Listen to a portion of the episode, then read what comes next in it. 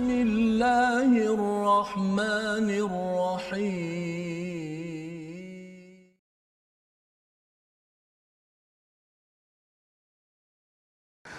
أعوذ بالله من الشيطان الرجيم.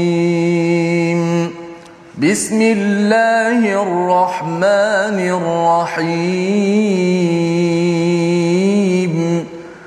الحمد لله رب العالمين. الرحمن الرحيم. مالك يوم الدين. إياك نعبد وإياك نستعين. اهدنا الصراط المستقيم.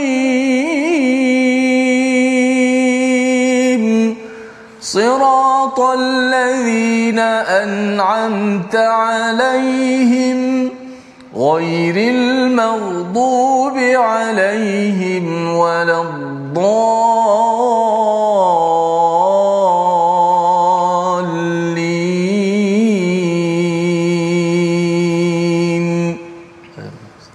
Assalamualaikum warahmatullahi wabarakatuh. Alhamdulillah wassalatu wassalamu ala Rasulillah wa ala alihi wa man wala syada la ilaha illallah syada Muhammadan abduhu wa rasuluhu. Allahumma salli ala sayidina Muhammad wa ala alihi wa sahbihi ajma'in. Amma ba'du. Apa khabar tuan-tuan dan puan yang dirahmati Allah sekalian? Kita bertemu dalam My Quran Time baca faham amal. Pada hari ini kita berada pada surah Ar-Rum dan hari ini kita bersama Al-Fadil Ustaz Tirmizi Ali. Apa khabar Ustaz? Baik, alhamdulillah Safas. Okey, saatnya hari ini Ya. kembali ceria okay, Ya, kita bersama meneruskan dengan tuan-tuan yang berada di rumah Betul. untuk terus sama-sama kita menyelusuri kepada ayat-ayat daripada surah Ar-Rum ya semalam kita sudah pun melihat banyak kebesaran-kebesaran Allah Subhanahu Wa Taala untuk kita fikirkan untuk kita sama-sama melihat bahawa sebenarnya Allah amat berkuasa dalam hidup kita ini dan kadang-kadang mungkin kita degil ataupun kita rasa tak ingin mengikut kepada peraturan tetapi rupa-rupanya Allah tetap terus membawakan ayat-ayat untuk menjadi panduan kepada kita. Mari sama-sama kita mulakan dengan doa ringkas kita. Subhanakala ilmalana illa ma 'allamtana innaka antal alimul hakim. Rabbi zidni ilma. Kita saksikan apakah ringkasan bagi halaman 407 pada hari ini iaitu pada ayat yang ke-25 hingga 27 beberapa bukti keesaan dan kuasa Allah disambung lagi ya. Semalam kita sudah tengok hari ini kita lihat lagi bukti atas terjadinya hari hari mahsyar. Kemudian pada ayat 28 hingga 29 pengukuhan keesaan Allah dengan dalil dan bukti daripada realiti perumpamaan yang dibawakan berkaitan dengan kehidupan manusiawi kita. Dan pada ayat 30 hingga 32, perintah untuk mengikuti agama Islam yang merupakan agama fitrah dan tauhid yang akan membawa kita kepada kejayaan. Kita mulakan dengan ayat 25 hingga 28 dipimpin Al-Fadil Ustaz Tirmizi Ali. Silakan Ustaz. Baik, alhamdulillah. Terima kasih Fadil Ustaz Fazrul, penonton-penonton, sahabat-sahabat Al-Quran yang saya kasih sekalian. Alhamdulillah, syukur pada Allah Subhanahu Wa Taala dapat meneruskan lagi nikmat kita dan juga bersama dengan Al-Quran Karim mudah-mudahan Allah Subhanahu Wa Taala berikan kekuatan kepada kita untuk terus kita mendalami Al-Quran, baca, faham, amal dan insya-Allah jom sama-sama kita meneruskan lagi tentang antara tanda-tanda kebesaran Allah Subhanahu Wa Taala untuk kita kenal Allah, untuk kita lebih dekat dengan Allah dan kita mengakui mengesakan Allah Subhanahu Wa Taala. Ayat 25 hingga 28 daripada surah Ar-Rum. أعوذ بالله من الشيطان الرجيم بسم الله الرحمن الرحيم. ومن آياته أن تقوم السماء والأرض بأمره ثم إذا دعاكم دعوة من الأرض إذا تخرجون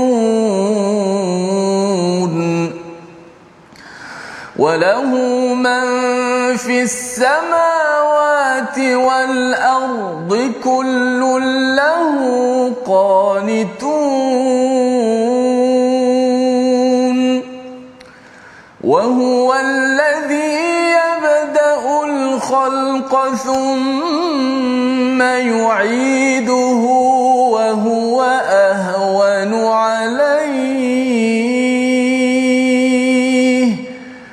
وله المثل الأعلى في السماوات والأرض وهو العزيز الحكيم.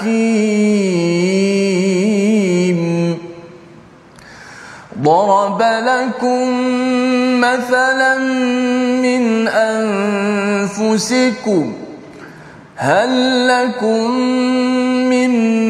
مما ملكت أيمانكم من شركاء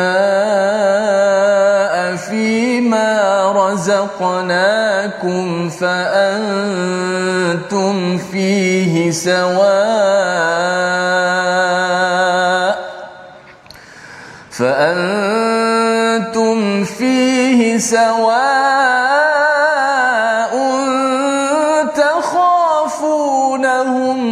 كخيفتكم فأنتم فيه سواء تخافونهم كخيفتكم أنفسكم كذلك نفصل الآيات لقوم يعقلون. صدق الله العظيم. Al-Azim gitulah bacaan daripada ayat 25 hingga 28 untuk kita sama-sama melihat lagi apakah kebesaran-kebesaran ayatihi iaitu mukjizat-mukjizat ataupun kebesaran Allah Subhanahu Taala untuk kita sama-sama hargai ya hargai dan kita mengambil pelajaran. Kita perlu maklum seperti mana yang kita belajar daripada kisah Nabi Musa ya dalam surah Asy-Syu'ara, surah Taha, surah Al-Qasas bagaimana apabila datangnya ayat-ayat daripada Allah Subhanahu Taala? Ada sembilan ayat kepada Nabi Musa. Uh, bagi sebahagian orang dia nampak kagum ada sebahagian orang dia rasa macam biasa-biasa sahaja ya. Uh, tetapi bagi ahli sihir uh, pada waktu zaman Nabi Musa itu mereka bersujud ustaz ya. Mereka hmm. bersujud kerana apa? Kerana mereka ada ilmu. Bila mereka ada ilmu tentang mukjizat-mukjizat yang didatangkan salah satunya adalah tongkat menjadi ular mereka terus ya melihat kagum pada mukjizat tersebut kami kalah dan kami menyerah diri kepada Allah Subhanahu Wa Taala. Jadi bila kita melihat pada surah Ar-Rum ini banyak ayatihi an taqumas sama wal ard bi amri. Allah meneguhkan langit dan bumi ini dengan perintahnya kita akan rasa amat kagum dan kita akan rasa luluh ya kita rasa lemah bahawa sebenarnya ini adalah tanda kebesaran Allah Subhanahu Wa Taala yang perlu kita kita rasakan dan sebagaimana yang kita bincang sebelum ini dalam surah Al-Ankabut iaitu keimanan kepada Allah ini bukan sekadar cakap di mulut ya. Tanya pada orang yang bukan Islam siapa yang jadikan alam ini? Uh, mereka menyatakan Allah. Tetapi mereka tukfakun mereka itu berpaling. Apa maksud berpaling? Mereka tidak mahu mengambil kesan daripada keimanan itu. Kalau Allah dah susun cantik-cantik alam ini saya bersyukur sangat ustaz ya. Kita bersyukur sangat Allah susun matahari bulan air turun pada kadarnya tidak sedebuk begitu sahaja ke bumi Malaysia contohnya. Bila kita bersyukur sangat indahnya saya memang kagum kepada Allah saya juga bersedia untuk disusun oleh Allah pada setiap apa yang Allah seru kepada saya. Ya, Allah beritahu kepada dunia okey ikut peraturan maka cantiklah alam ini. Saya juga bersedia bila travel saya berjalan melihat camar di angkasa raya sana itu saya tahu bahawa Allah susunlah saya saya bersedia untuk mengikut peraturan daripadamu kerana alam yang cantik ini kerana mengikut peraturan daripada Allah yang menguruskan ataupun dengan arahan daripada Allah Subhanahu Wa Taala.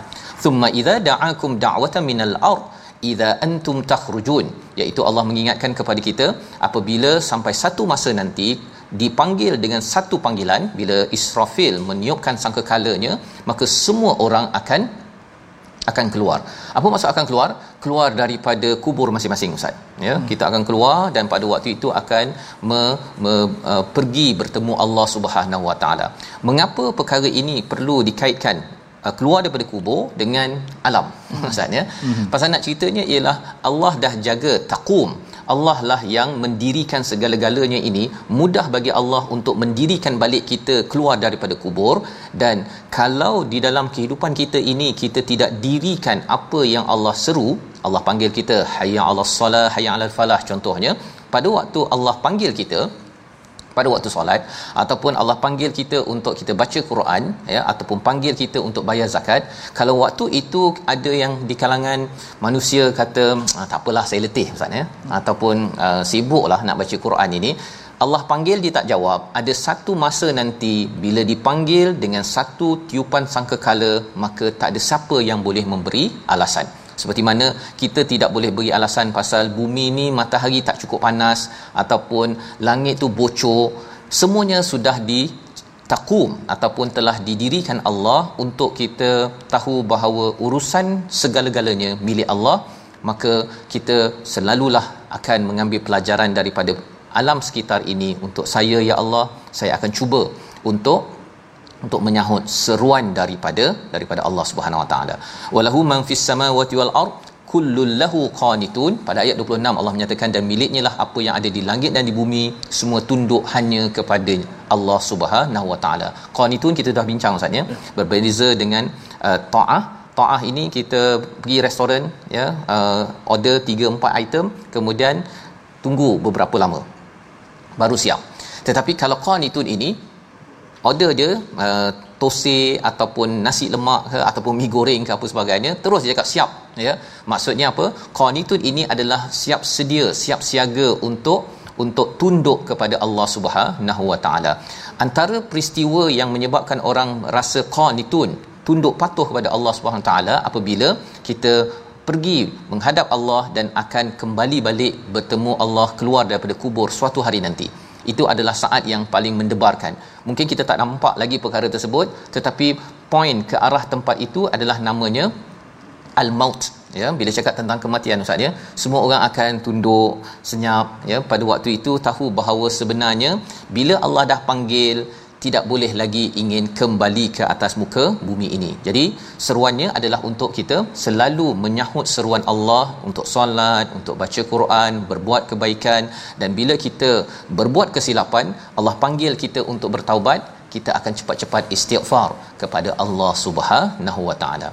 Ayat yang ke-27 Allah menyatakan sekali lagi tentang betapa mudahnya Allah menguruskan segala apa yang ada di langit bumi ini ayat 27 kita baca sekali lagi bersama Ustaz Tir untuk sama-sama kita gunakan akal kita melihat kepada kepada alam dan bercakap tentang membina tamadun kita perlu menggunakan akal kita melihat kebesaran Allah dan kita tahu tamadun yang dinaikkan negara yang dimajukan adalah anugerah Allah bila kita memanfaatkan akal kita menghargai tauhid pada Allah Subhanahu Wa Taala ayat 27 Ustaz.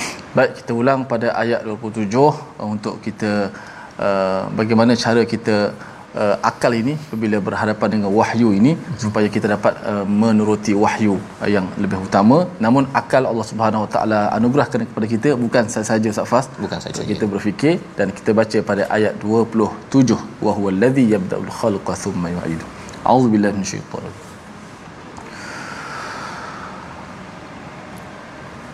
وهو الذي يبدأ الخلق ثم يعيده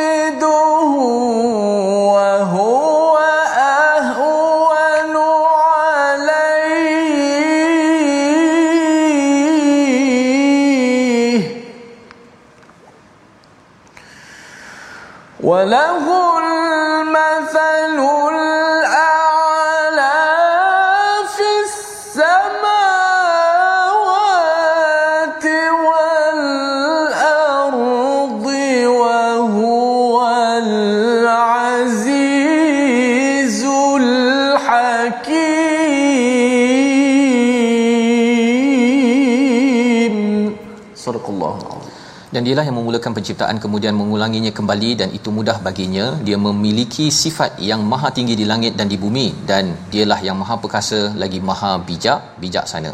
Ini adalah ayat daripada surah ar-rum. Surah ar-rum ni tidak terkenal sangat ustaznya bacaan di kalangan orang Melayu kita. Ya. tetapi mari kita lihat apakah cara berfikir yang sedang dibina oleh ayat 27 ini. Iaitu dialah siapa dialah? Dan dialah Allah Subhanahu Wa taala memulakan penciptaan kemudian mengulangnya ya menghidupkannya dan mengembalikannya. Jadi apa poinnya? Poinnya ialah memulakan itu adalah lebih sukar sebenarnya dalam pengalaman kita. Ya nak memulakan nak buat buku, nak buat satu projek, nak buat sesuatu perkara kali pertama adalah sukar. Tetapi untuk ulang itu adalah perkara yang yang mudah ya bagi kita. Dan lebih daripada itu bagi Allah Subhanahu Wa taala mencipta kita kemudian mengulang dan juga mengembalikan kita itu adalah ahwan alaih iaitu mudah bagi Allah Subhanahu taala nak menceritakan tentang betapa kita ini diciptakan daripada tak ada kepada ada dan kemudian kita akan pergi ke hari kiamat nanti akan dikeluarkan kembali. Dikeluarkan daripada kubur dan kita akan berhadapan dengan hari kiamat. Mudah bagi sebahagian orang-orang yang kufur dia merasakan di musyrik orang-orang musyrik di Mekah itu mereka merasakan betul ke ada akhirat. Satu perkara. Tapi lebih daripada itu ya kalau Allah nyatakan walahul mathlu ataupun mathalul a'la fis samawati wal ard bahawa Allah ini ada perumpamaan yang lebih tinggi. Ya kalau tadi kita cakap tentang diri kita tapi sebenarnya perumpamaan bagi Allah ini melampau Ustaz ya. Kadang-kadang kita kata oh, uh, mak menyayangi anak. Contohnya kan kita bagikan satu misalan Allah menyayangi hamba-Nya. Yeah. Tapi walillahil mathalul a'la iaitu uh, bagi Allah perumpamaan itu lebih tinggi. Pasal kasih sayang mak ni dia ada cabarannya mak mengantuk kan? Ayah apa ustaz? Ayah penat juga. penat ya, ya bagi ustaz Tir ya kita ucapkan uh, moga-moga Allah berkati ya dengan kehadiran uh, baby baru ya yeah, yeah. kepayahan ya? Tetapi bagi Allah Subhanahu taala tidak ada penat tidak ada mengantuk itu maka kasih sayang Allah itu 24 jam yang yang sempurna berbanding dengan dengan manusia itu sen, sendiri. Jadi di hujung ini Allah menyatakan wahwal azizul hakim dan dialah yang maha perkasa, maha bijak, bijaksana. Perkasa maksudnya yang berkuasa boleh sahaja mengenakan kepada sesiapa yang degil terus sahaja rosak ataupun yang membuat perumpamaan salah kepada Allah.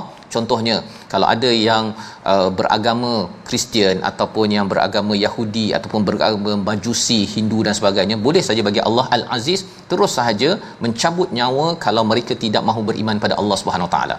Tetapi apa yang berlaku tuan-tuan? Allah Al-Hakim. Allah penuh kebijaksanaan. Allah penuh dengan dengan hikmah. Allah beri peluang. Sama macam kita juga. Kita sudah beragama Islam ada kekurangan dalam hidup kita. Quran mungkin ada kurang solat ada Quran eh, ada kurangnya. Allah Al-Aziz boleh sahaja membuat apa sahaja. Sebagaimana Allah boleh buat kita daripada kosong menjadi sesuatu Allah boleh berkuasa. Tetapi Allah beri peluang sampai akhirat. Sampai akhirat apa poinnya? Poinnya akhirat itu bila Allah bagi lagi kita peluang untuk hidup ia peluang untuk kita sila baiki ya. Dan sila perhatikan hari ini saya buat apa yang saya buat hari ini apa kesan pada hari akhirat saja. Bukannya sekadar bersuka-suka ataupun tidak memikirkan kesan jangka masa panjang sampai ke akhirat. Bercakap tentang misalan ini Allah bawakan pada ayat 28 satu perumpamaan yang yang panjang.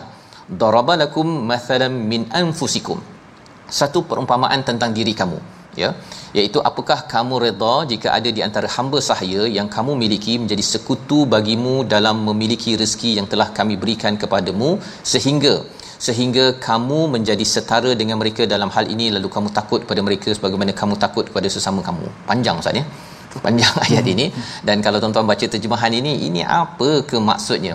Surah ar-rum ini penuh dengan ayat-ayat Allah ya. ya. Tengok alam dan kaitkan dengan hari akhirat ya. Tentang ketauhidan tentang risalah.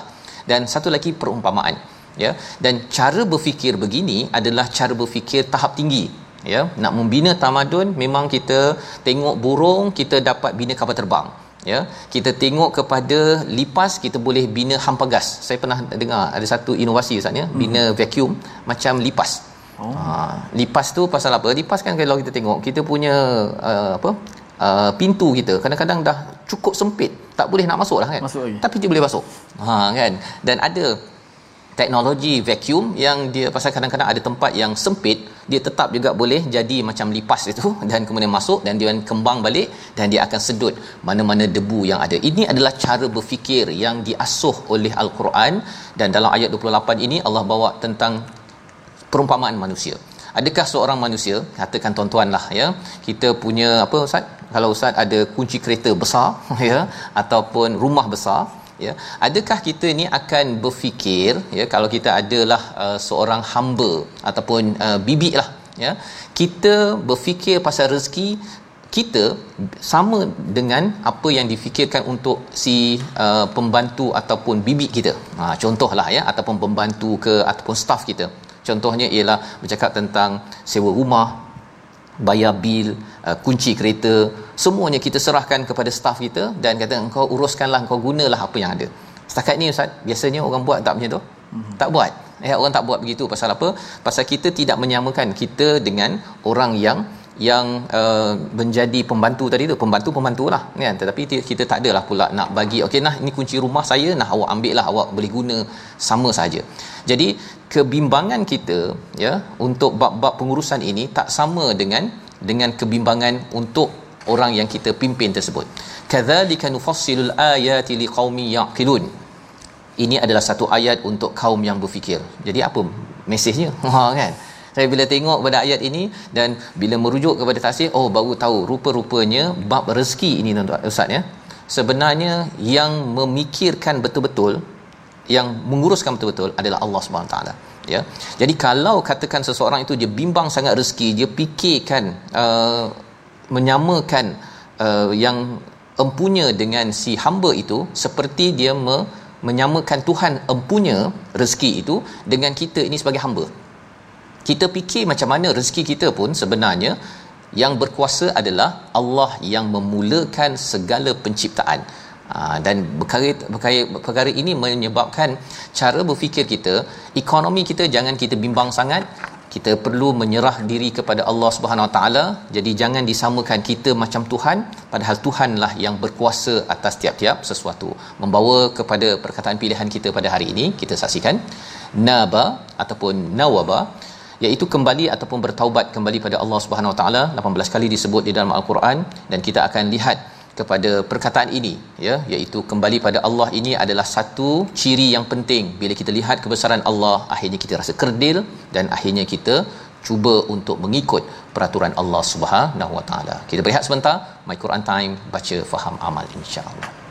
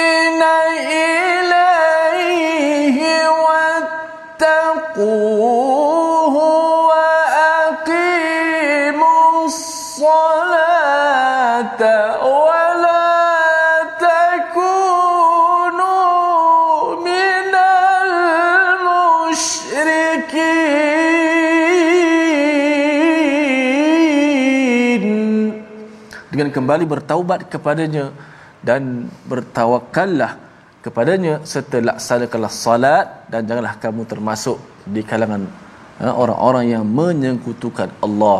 Ini adalah petikan ayat 31 ha, pada babak ataupun uh, bahagian kedua yang akan kita baca sebentar nanti insya-Allah pasti uh, kenapa dikaitkan dengan solat, tawakal, bertakwa kita minta supaya kita tidak termasuk dengan golongan orang-orang yang syirik. Mudah-mudahan kita sentiasa diberikan keimanan. Allah Taala berikan kepada kita sabat dalam iman kekuatan dalam iman kita insya-Allah. Baik sebelum kita nak baca lagi ayat seterusnya uh, separuh muka lagi uh, saya ambil masa sedikit saja untuk kita nak uh, ulang kaji tajwid. Uh, terutama uh, pada ayat yang ke-25 yang kita baca ayat pertama yang kita pada muka surat 407 ini uh, sudah pasti kita banyak bila baca Quran kita banyak berjumpa dengan perkataan al-ardu. Sama ada wal ard ya fil ard uh, kita banyak wakaf dekat situ. So macam mana bila kita wakaf pada kalimah al-ardu tu walaupun nampak macam agak susah sedikit sebab nak berhenti dengan huruf yang Ustaz Faz eh yeah. huruf dad ni antara huruf yang kita kata paling payah lah. Huruf dad tidak ada dalam bahasa lain kecuali yeah. dalam bahasa Arab. Maka, huruf dad eh. Yeah. jadi mencabarlah nak sebutnya. So kita cuba ulang kaji. Kadang saya pun tak betul juga. So uh, uh, macam mana bila sebut dad ini Uh, kita hindarkan daripada menyebut huruf uh, selain daripada dot. Uh, banyaknya orang sebut dot ni sebut dal ada huruf ta huruf dha ada dot disebut dengan huruf dot. Okey. Kalau kita berhenti kalau sambung senang sikit kalau nak berhenti tu. Wa min ayatihi an taquma as-samaa'u wal ardu bi amri. Kalau sambung senang sikit. Kalau berhenti wal ard sebab ada dua mati kat situ. Ha, pertama ra mati. Memang ra tu asal mati dah. Ar. Ha, kemudian kena ada pula huruf dot tu sebab kita tak wakaf. Maka dot tu walaupun hidup baris depan dia kena dimatikan juga. Ha, walaupun dia mati yang mendatang sebab mati kerana wakaf.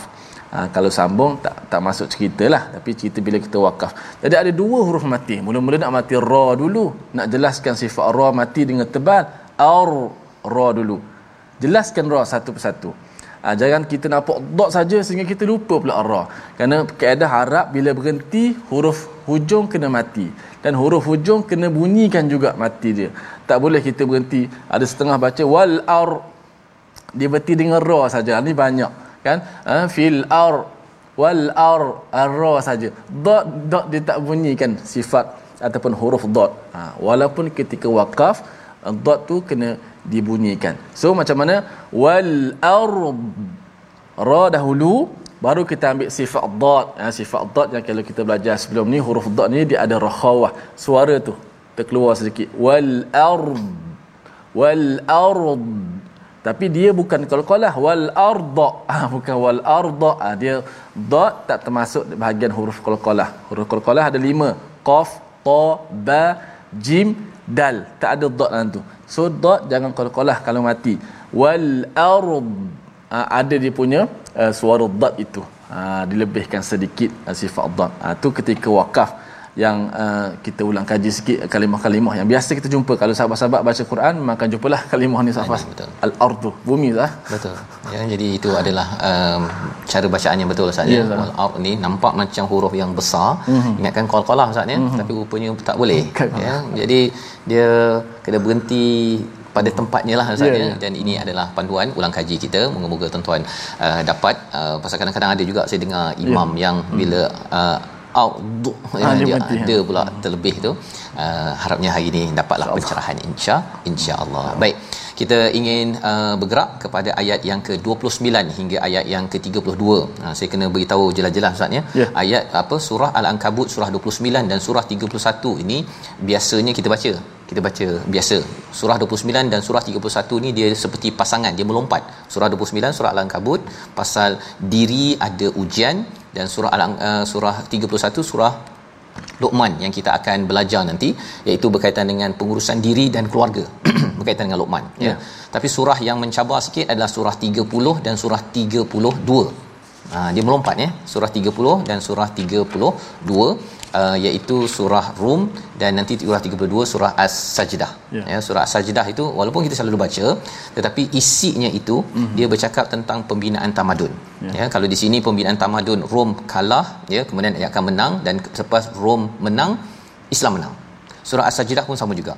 Ya, ketika uh, apa Nabi Musa uh, membawa kaumnya itu mula-mula kalah lepas tu menang, lepas tu kalah balik umat Islam pasal uh, umat Nabi Musa itu umat Islam kalah menang lepas tu umat Islam kalah dia akan menang Nabi Muhammad sallallahu alaihi wasallam. Jadi membina tamadun ini dia ada uh, rahsia-rahsia yang tersendiri tapi asasnya apa?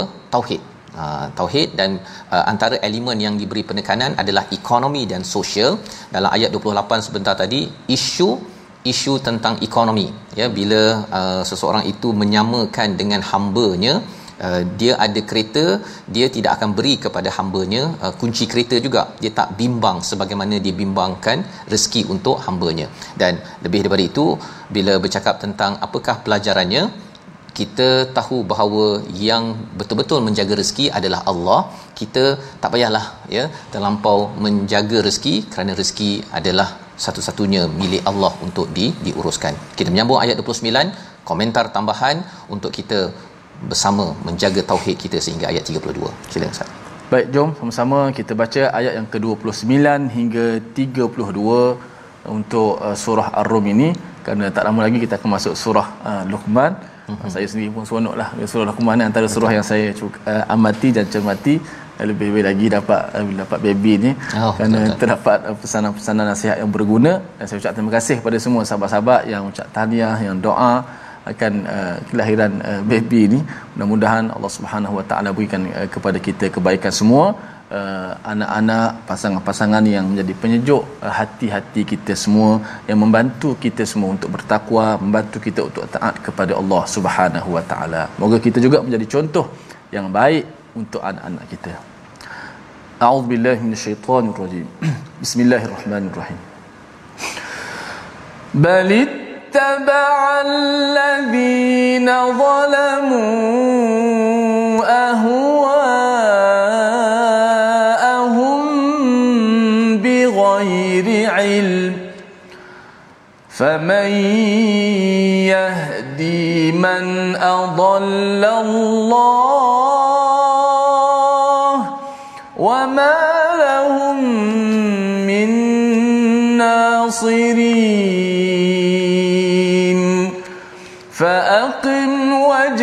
للدين حنيفا فأقم وجهك للدين حنيفا.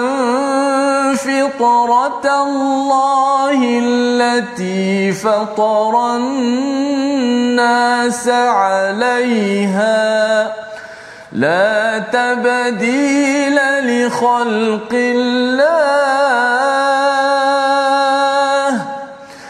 ذلك الدين القيم ولكن أكثر الناس لا يعلمون.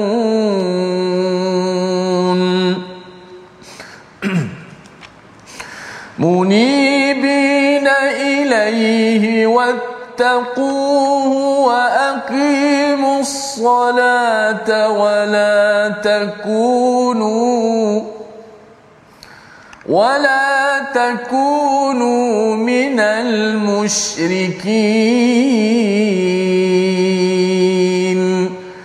من الذين فرقوا دينهم وكانوا شيعا كل حزب بما لديهم فرحون.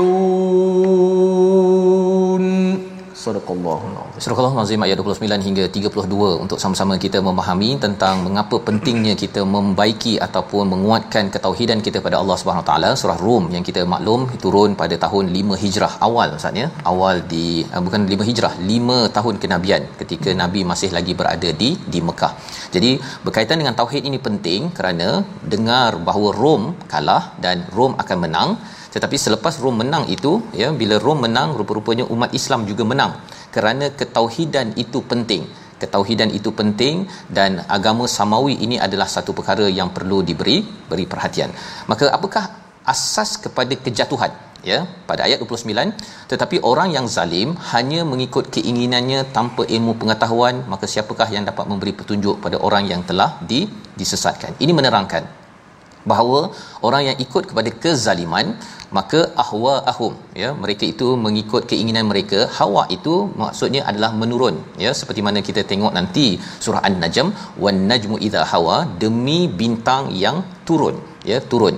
Maka bila kita memahami ayat 29 ini kita tahu apabila ikut hawa nafsu ia membawa kita turun tanpa ilmu ya. Bila ikut hawa nafsu tanpa ilmu yang benar daripada Allah Subhanahu Wa Taala kita selalu doa rabbi zidni ilma kita baca Quran ini Ustaz ya. Hmm. Sebenarnya baca Quran ini kita dapat ilmu yang benar bukan mengikut hawa nafsu, hmm. kita terjauh daripada kezaliman. Apakah salah satu sejarah yang kita dah belajar tentang tentang berbuat zalim akhirnya boleh membawa seseorang itu jatuh ya iaitu sejarah Nabi Adam alaihissalam bila Nabi Adam berdoa rabbana zalamna anfusana ya wahai tuhanku kami menzalimi diri kami. Jadi sebenarnya dosa ataupun perkara-perkara kezaliman yang kita buat di dalam kehidupan ini dia akan menjatuhkan kita membawa kita jatuh ke bawah dan sesebuah tamadun. Jatuh bukanlah kerana tak ada sumber ekonomi ataupun kerana tak pakar kerana mungkin pelbagai sebab tetapi kerana kezaliman itu sendiri. Yang kita perlu beri perhatian, kita nak menjaga negara kita ini, kita kena pastikan siapa yang bertugas ada amanah masing-masing, jangan zalim ikut kepada hawa nafsu sendiri. Ya, kita belajar daripada surah Al-Qasas, Firaun ikut hawa nafsunya dengan kuasa, disalahguna kuasa, hancur. Qarun ada harta, salah guna harta, menunjuk-nunjuk, hancur. Dan faman yahdi man adallallah ya Allah nyatakan pada ayat 29 ini iaitu uh, siapakah yang dapat memberi petunjuk pada orang yang telah disesatkan oleh Allah Subhanahu Wa Taala? Dan wama lahum min nasirin dan tidak ada pertolongan. Bila kita tidak dapat hidayah dan tidak dapat pertolongan daripada Allah seorang ayah ibu mungkin akan menjatuhkan satu keluarga. Kalau dalam sebuah negeri organisasi kalau tidak dapat hidayah daripada ilmu yang benar tidak dapat pertolongan daripada Allah hancur tetapi dengan pertolongan itulah yang menolong kepada para sahabat pada peristiwa Badar dapat pertolongan Allah kemenangan walaupun 313 orang sahaja pada pada waktu itu. Jadi kita kena buat apa? Fa aqim wajhaka lid-dini hanifa.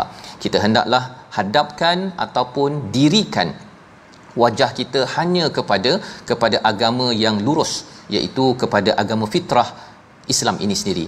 Kita perasan dalam ayat yang ke-25 atas sekali ya kita ada perkataan taqum ustaz ya. Mm-hmm. Allah dah mendirikan ya uh, langit dan bumi. Mm-hmm. Jadi apa yang kita kena buat? Kita hanya jaga agama kita aja. Tak payah nak apa menopang apa langit ataupun nak pergi buat satu planet baru ke kehidupan di marih ke seperti mana ada komentar lah di barat ni kata kat apa kat dunia ni dah penuh sangat dia nak pergi hidup cari kehidupan di di marih ataupun di planet-planet lain. Tak payah ya. Tapi kesian kepada orang yang tidak ada al-Quran dia tak tahu tentang akhirat. Dia tidak tahu betapa perlu buat persediaan untuk ke akhirat syurga sana. Bukannya pergi pergi kaji planet lain dan buat kehidupan yang yang lain. Jadi Allah menyatakan fitratallah allati fataran nasa 'alaiha. Ayat yang ke-30 kita nak baca sekali lagi untuk sama-sama kita memahami apa maksud fitrat fitratullah ini hmm. yang tidak berganjak dan tidak berubah untuk kita selalu selalu jaga apa yang Allah bekalkan di dalam agama kita agama Islam. Ayat 30 bersama Ustaz Tir. Sudah pasti uh, kita semua dan penonton-penonton saya sendiri nak tahu uh, faqim wajhaka lidin hanifa hadapkanlah wajahmu lurus pada agama ini uh-huh. fitratullah fitrah Allah itu. Yeah. Uh, mungkin Ustaz Fah akan terang selepas ini dan kita baca dahulu mudah-mudahan kita mendapat rahmat keberkatan daripada ayat-ayat Allah Subhanahu wa taala. Ayat ke-30. A'udzubillahi minasyaitonir rajim.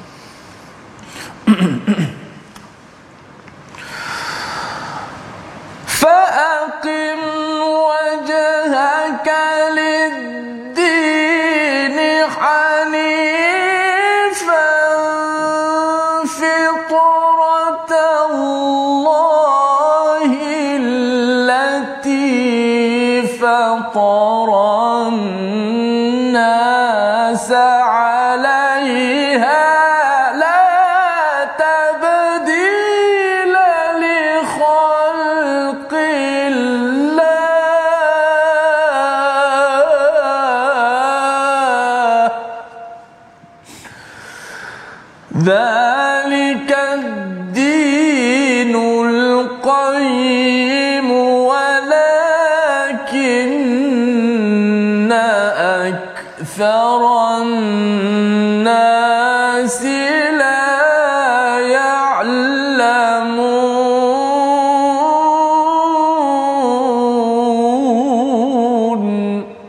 Một Maka hadapkanlah wajahmu dengan lurus dengan, kepada agama Islam mengikut fitrah Allah disebabkan dia telah menciptakan manusia menurut fitrah itu. Tidak ada perubahan pada ciptaan Allah, itulah agama yang lurus tetapi kebanyakan manusia tidak me- mengetahui. Fitrah Allah itu adalah sesuatu yang sudah pun Allah masukkan dalam hati kita setiap insan dan kita boleh merujuk kepada surah Al-A'raf. Kita sudah belajar surah yang ke-7 ayat 172 berkaitan dengan pertanyaan di alam roh Ustaz ya. Mm-hmm. Alastu bi rabbikum? Mm-hmm. Qalu bala syahidina. Bukankah aku Allah bertanya kepada para roh Tuhanmu ya maka semua roh menjawab qalu bala syahidina. Itulah fitrah software yang telah dimasukkan ke dalam setiap diri manusia. Setiap diri manusia. Tak kisahlah dia ayahnya orang uh, agama Islam Kristian dan sebagainya. Fitrah itu sudah ada dan fitrah itu la tabdila li khalqillah. Fitrah nurani itu ya kembali kepada tauhid pada Allah ingin berbuat kebaikan kerana Allah buat baik kepada kita. Tidak ada perubahan daripada dulu sampai sekarang dia tidak ada perubahan. Zalika dinul qayyim inilah agama yang yang lurus. Tetapi ramai yang tidak tahu. Mengapa tak tahu? Kerana kadang-kadang dah ada software Ustaz ya. Kalau kita ada komputer tu kan kita ada password kan. Dalam tu macam-macam software. Lepas tu ataupun dalam telefon kita ada macam-macam benda. Tapi kita kena letak password kita baru boleh ia berfungsi dan boleh kita gunakan segala-galanya. Apakah password untuk kita buka segala fitrah yang sudah pun dimasukkan dalam hati kita itulah ilmu yang datang daripada Quran. Ha, Quran ini dia adalah password Ustaz. Bila kita baca balik kata oh kan baru terbuka balik. Benda tu dah ada dah dalam dalam diri kita. Dia akan terkeluar balik, bercahaya balik. Kalau dalam surah An-Nur itu istilahnya nur dalam diri kita, fitrah itu bercampur dengan nur daripada Al-Quran, maka dia akan jadi nur ala nur dan kita akan terkejut. Eh, rupa-rupanya saya ni boleh nak kembali balik kepada Allah Subhanahu Wa Taala. Ciri kembali ini dinyatakan pada ayat 31. Munibina ilai ya, iaitu kita kembali balik kepada kepadanya kepada Allah dan bertakwa dan dirikan solat dan jangan menjadi orang-orang yang musyrik. Ini kesannya Ustaz. Ya, kesan bila fitrah anak kita kan lahir dalam fitrah, kadang-kadang mak ayahnya itu yang letak dekat depan TV ke cara cakapnya mengubah fitrah. Tapi dalam tu ada. Bila anak itu dibekalkan balik dengan password tadi namanya apa? ilmu daripada Quran ya dibacakan balik difahamkan balik seperti tuan-tuan ikut ini ya my Quran time ataupun kelas-kelas al-Quran dia akan menyebabkan diri rasa munibin ya nak kembali balik kepada Allah nak bertakwa balik kita akan mula rasa eh saya kena dirikan solat rasa itu muncul kembali. Mungkin dah lama tak ting, uh, dah dah tak solat tetapi rasa nak dirikan solat itu kembali balik. Pasal as-solah itu maksudnya agama maka kita rasa bahawa saya kena ya. Kalau saya tak dirikan solat dalam keluarga saya saya rasa bahawa agama ini akan hancur tapi ia akan terbina bila kita ada password untuk membuka fitrah yang ada dalam diri kita. Minal ladzina farraqu dinahum ya iaitu orang yang memecah belahkan. Siapa orang musyrik ini? Memecah belahkan agama mereka dan mereka menjadi beberapa golongan. Nak ceritanya fitrahnya Islam tapi daripada Islam keluar Yahudi daripada Islam keluar Nasrani hmm. ya Kristian. Daripada ini keluar Majusi dia keluar macam-macam ini sebenarnya asal manusia itu fitrah tapi dia rasa macam saya kagum pada ulama pada zaman saya ini saya nak ingat dia pasal dia dah meninggal hmm. buat satu patung itulah jadi agama berhala yang ada. Asalnya itu nak buat baik tetapi bila tidak guna password betul dia terkunci ustaz ya. Membawa kepada resolusi kita pada hari ini kita saksikan. Iaitu yang pertama yakin dan buat persediaan apabila diri dibangkitkan semula. Itu yang Allah ingatkan idza antum takhrujun pada ayat 25 yang kedua sentiasa tunduk dan siap siaga dengan perintah Allah Subhanahu Wa Taala. Itu kesan apabila kita makin meningkatkan ketauhidan kita keimanan kita. Dan yang ketiga yakin Allah amat berkuasa dan cara Allah kendalikan urusan adalah melangkau batas makhluk. Jadi bila kita rasa ragu-ragu ada masalah dalam hidup terus kita mohon pada Allah dan bila Allah panggil kita terus kita menyahut seruan daripada yang esa. Kita berdoa Bismillahirrahmanirrahim. Alhamdulillahi Rabbil Alamin. Wassalatu wassalamu ala ashrafil anbiya wal mursalin wa ala alihi wa sahbihi ajma'in. Allahumma antal qawi wa nahnu du'afa. Antal qawiyyu wa nahnu du'afa. La ilaha illa anta subhanak. Inna kunna minadh zalimin. Ya Allah engkau lah yang maha berkuasa ya Allah. Engkau lah yang maha kuat ya Allah. Kami hamba-Mu yang lemah ya Allah Ya Allah ya Tuhan kami pimpinlah kami ya Allah kepada jalan yang benar ya Allah. Jalan yang lurus ya Allah. Jalan yang siratal mustaqim ya Allah Ya Allah bila kekuatan kepada kami untuk sentiasa kami berada di atas jalan sunnah Nabi-Mu ya Allah Nabi kami Muhammad sallallahu alaihi wasallam ya Allah. Ya Allah berikanlah kepada kami untuk sentiasa tunduk dan patuh kepada perintah-Mu ya Allah dan sunnah Nabi kami Muhammad sallallahu alaihi wasallam ya Allah. Ya Allah berilah kepada kami kekuatan untuk terus kami sentiasa bersyukur di atas nikmat-Mu ya Allah dan menyedari akan hakikat rezeki itu datang daripada-Mu ya Allah. Engkaulah yang memberi rezeki dan Engkaulah sebaik-baik pemberi rezeki ya Allah. Amin ya rabbal alamin. Amin ya rabbal alamin. Moga-moga Allah mengabulkan doa kita dan kita memahami bahawa antara isu ketauhidan dalam dunia ini adalah bab rezeki. Ini yang kita ingin tanamkan nilai ini dalam tabung gerakan al-Quran dengan rezeki yang kita dipinjamkan ini kita gunakan kembali untuk menyampaikan nilai password untuk unlock ya kepada segala fitrah-fitrah yang ada dalam diri setiap insan yang bila mendengar al-Quran selepas ini hasil sumbangan tuan-tuan dalam program yang ada menyebabkan mereka ingin munibin kembali bertaubat kepada Allah Subhanahu Wa Taala. Kita kembali dan akan me- mengulang balik ya malam ini uh, pada jam 10 malam dan juga pagi esok dan kita teruskan halaman 408 My Quran Time baca faham amal insya-Allah.